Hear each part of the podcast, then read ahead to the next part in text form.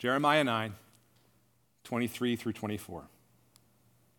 Thus says the Lord Let not the wise man boast in his wisdom, let not the mighty man boast in his might, let not the rich man boast in his riches, but let him who boasts boast in this, that he understands and knows me, that I am the Lord who practices steadfast love, justice, and righteousness in the earth.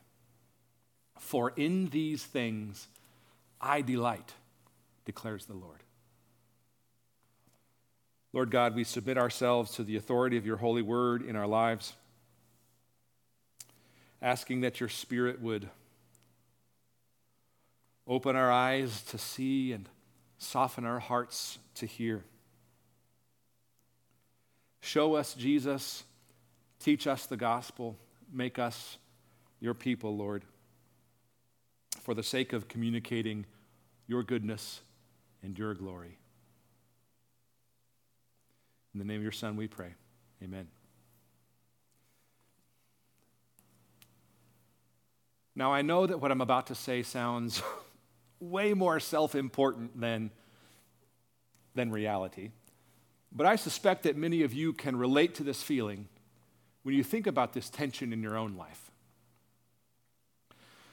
So, for me, as a pastor and husband and parent and citizen and homeowner and car owner and pet owner and dishwasher that doesn't really work unless you run it twice owner, uh, for me, when I add up all of the responsibilities of life, there's a, a constant weight and a frustration, a feeling like I'm so constantly needed everywhere that I cannot meaningfully be in one place at one time. Like it's not merely just a space and time problem that I can only literally be in one place at a time, which is true, but it's, it's the weight and the frustration of feeling like I'm so constantly needed everywhere that I cannot hardly meaningfully be present in just one place at one time.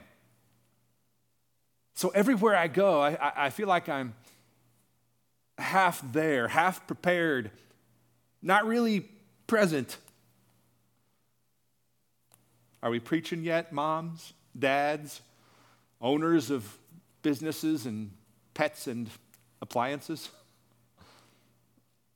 Don't you wish you had the power to be everywhere you needed all at the same time and in exactly the way that you were needed? How awesome would that be, right? Like, I don't really lay awake at night wondering this, but I, but I do sort of find myself praying many times a day Dear Jesus, please just somehow take care of all those 500 things and people I will never, ever remotely get to. Wouldn't it be great to have the power to be everywhere you were needed, all at the same time, and in exactly the same way that you were needed? Well, you don't. You don't have that power. I'm sorry. And neither do I. And no matter what the future of amazing technology may hold for us, your ability to be in more than one place at one time and in the way that is needed is not going to measurably improve with time. But that's okay because you don't need to be. Only the God of the Bible has this kind of power, this amazing quality of his infinite and immeasurable character and nature, such that, think about this, he can be everywhere he needs to be, all at the same time, and in exactly the way needed.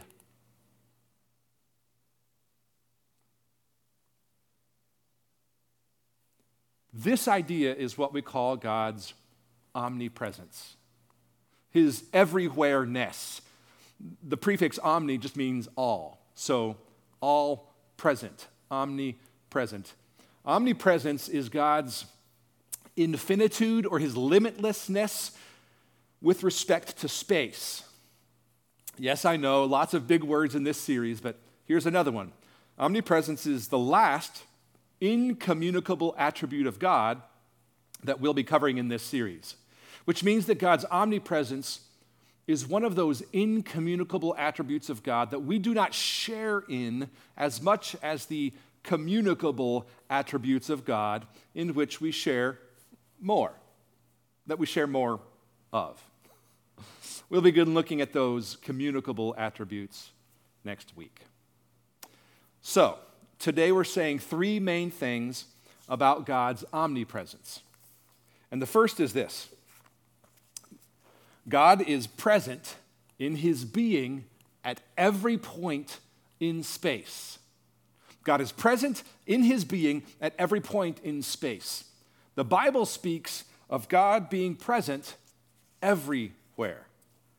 In Jeremiah 23, in a context where the prophets they think that God cannot hear their words nor see their thoughts, God rebukes them by saying in verses 23 and 4, Am I a God at hand? Meaning a God you can touch, declares the Lord, and not a God far away. Can a man hide himself in secret places so that I cannot see him? declares the Lord? The answer is no, by the way.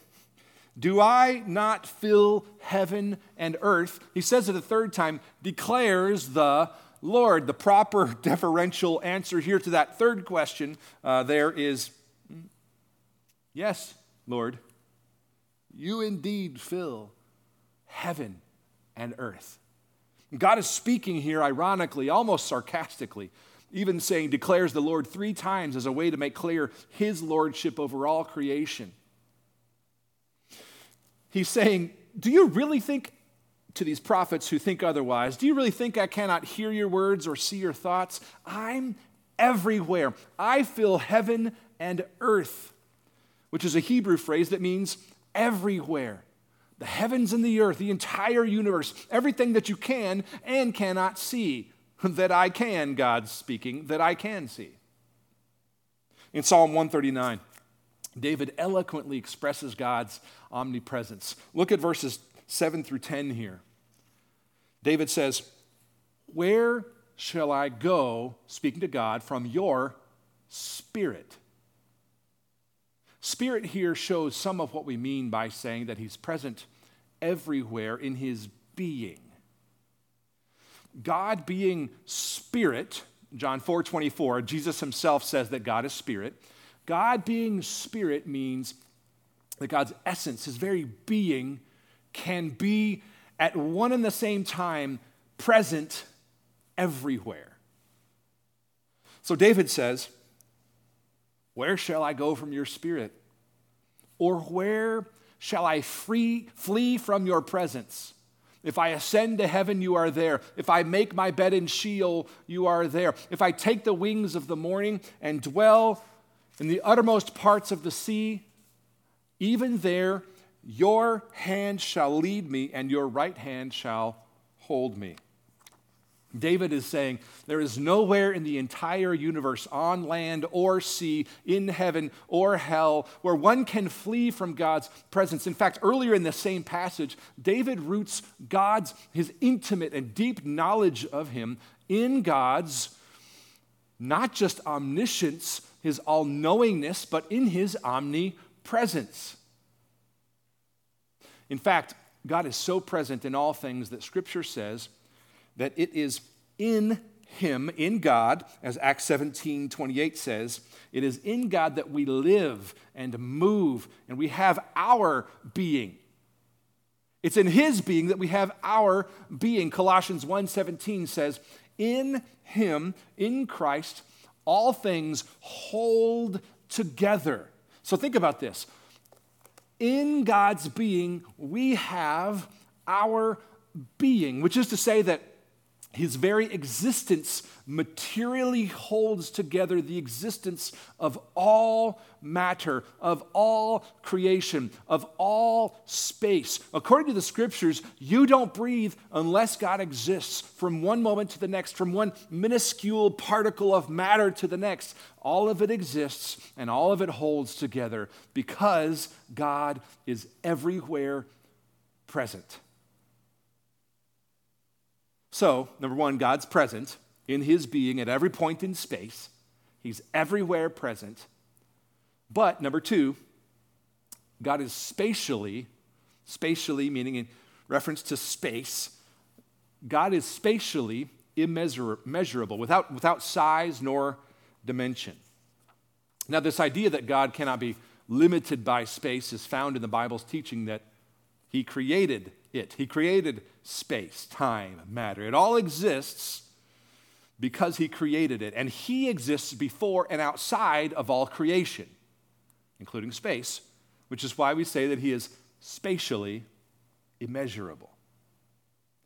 This is implied from the very first verse of the Bible Genesis 1 1, the creation of all the material world. In the beginning, God created the heavens and the earth. There's that Hebrew phrase again that means everything in the universe, seen and unseen, at least by us.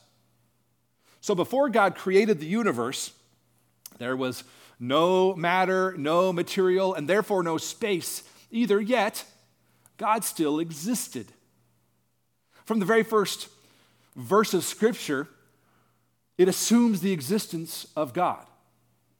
In Deuteronomy 10 14, Moses reminded the Israelites of God's lordship over space when he says, Behold, to the Lord your God belong heaven and the heaven of heavens, the highest of heavens, as they thought of it, the earth with all that is in it. It belongs to him. He is Lord over all that is space, time, and matter. Isaiah 66, 1 and 2 say it like this Thus says the Lord. So it's, it's God speaking here Heaven's my throne, and the earth my footstool.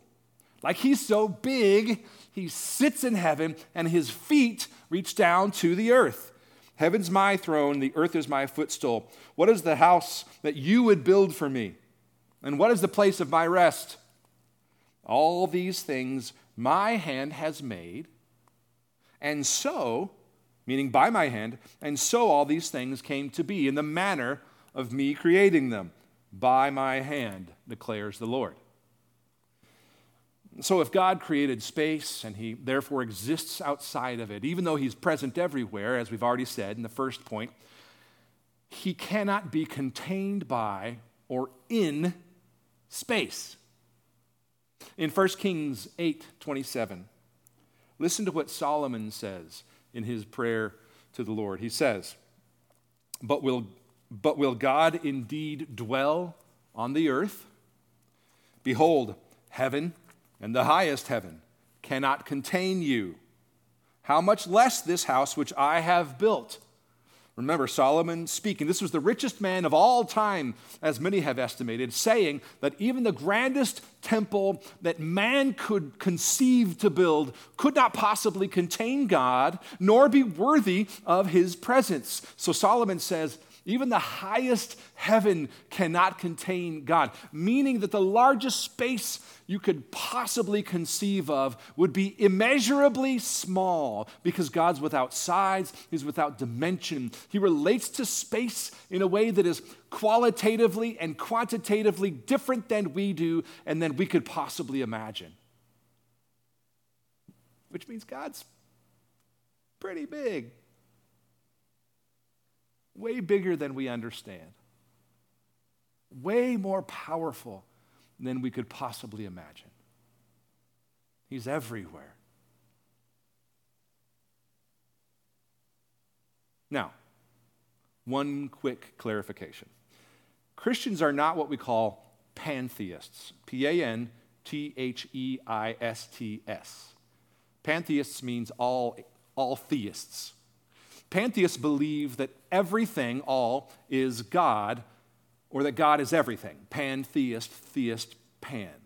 Everything is God, or that God is everything. That's what pantheists believe. The biblical perspective, however, is that God is present everywhere, but distinct from his creation. So God is somewhat like a sponge, somewhat like, not entirely, but somewhat like a sponge that's filled with water. The water is everywhere in the sponge, but the water is still distinct from the sponge.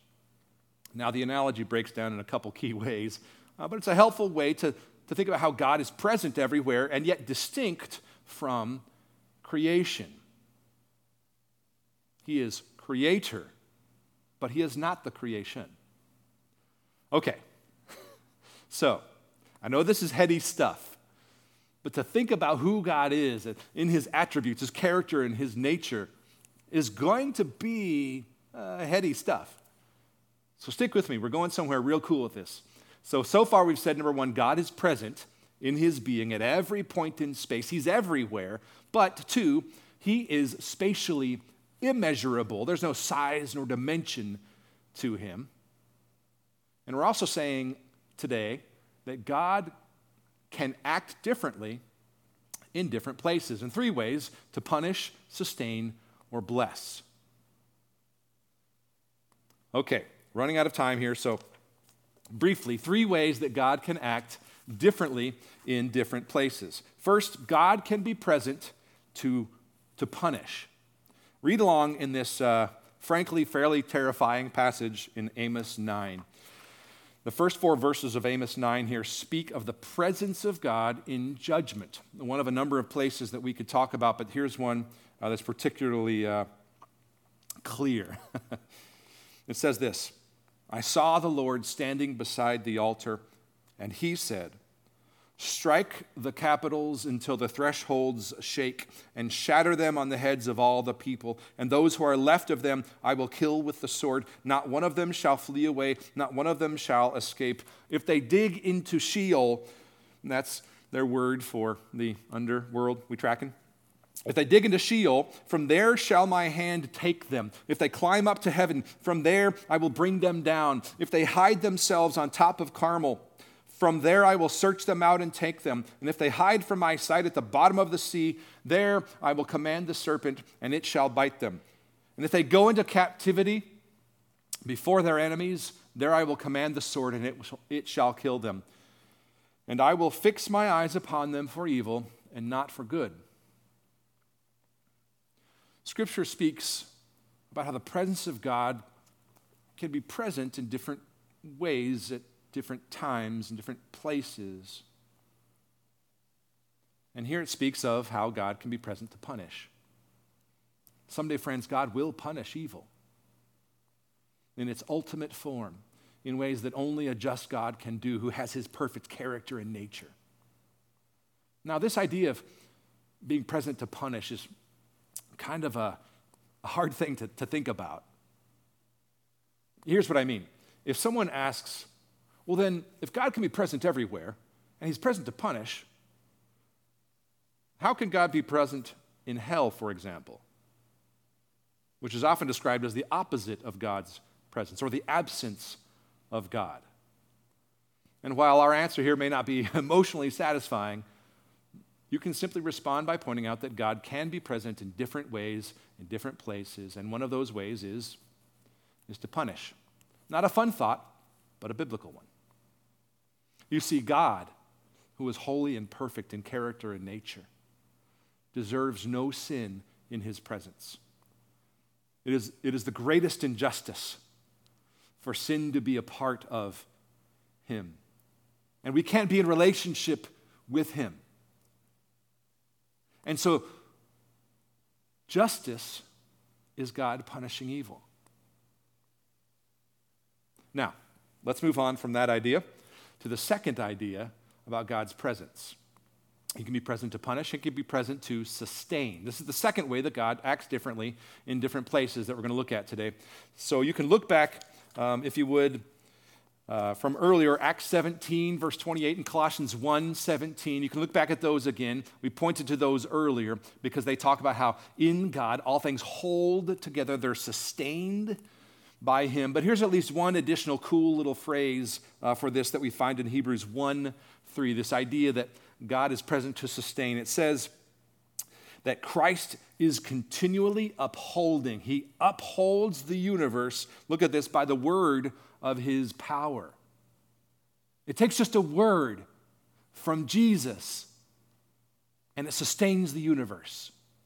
Christ himself, his presence keeps the universe existing and functioning in the ways it's intended to function by the word of his power.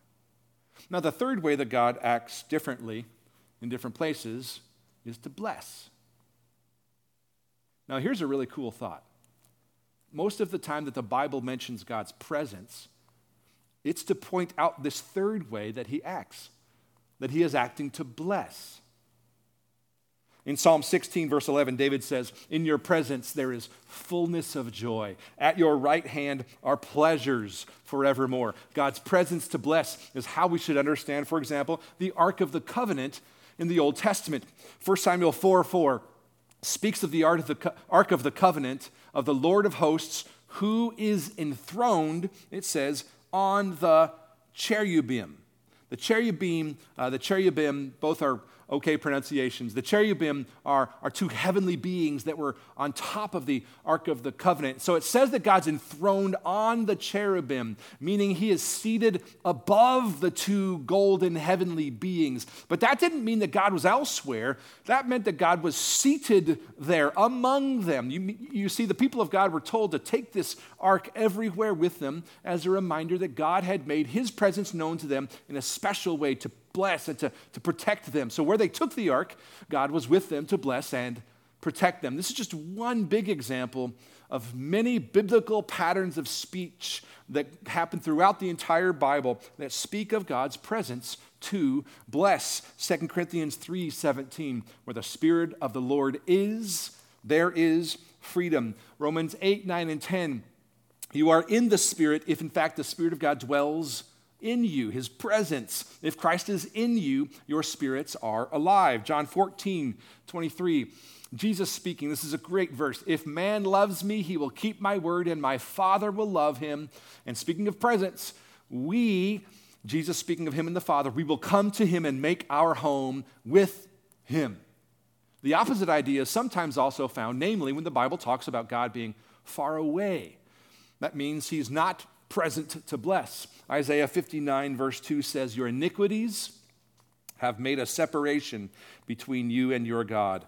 Proverbs 15, 29 says, The Lord is far from the wicked, but he hears the prayer of the righteous. So, friends, in summary, God is present in his being at every point in space, but he is spatially immeasurable without size nor dimension.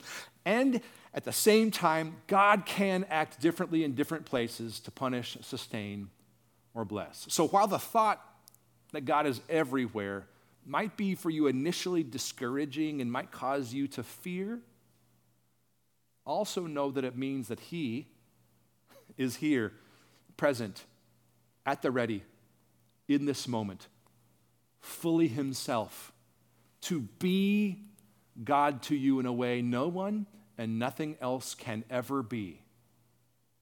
Because he's everywhere he needs to be, all at the same time, and exactly the way he is needed. Friends, you can call upon him now. You can talk to him now. You can worship him now. Because God is infinitely beyond our greatest thoughts, and He is perfectly capable to be an all sufficient Savior that we badly need. He's here at the ready for you today and he's worthy of your worship. So here's today's takeaway question that I want us to think about for just a minute.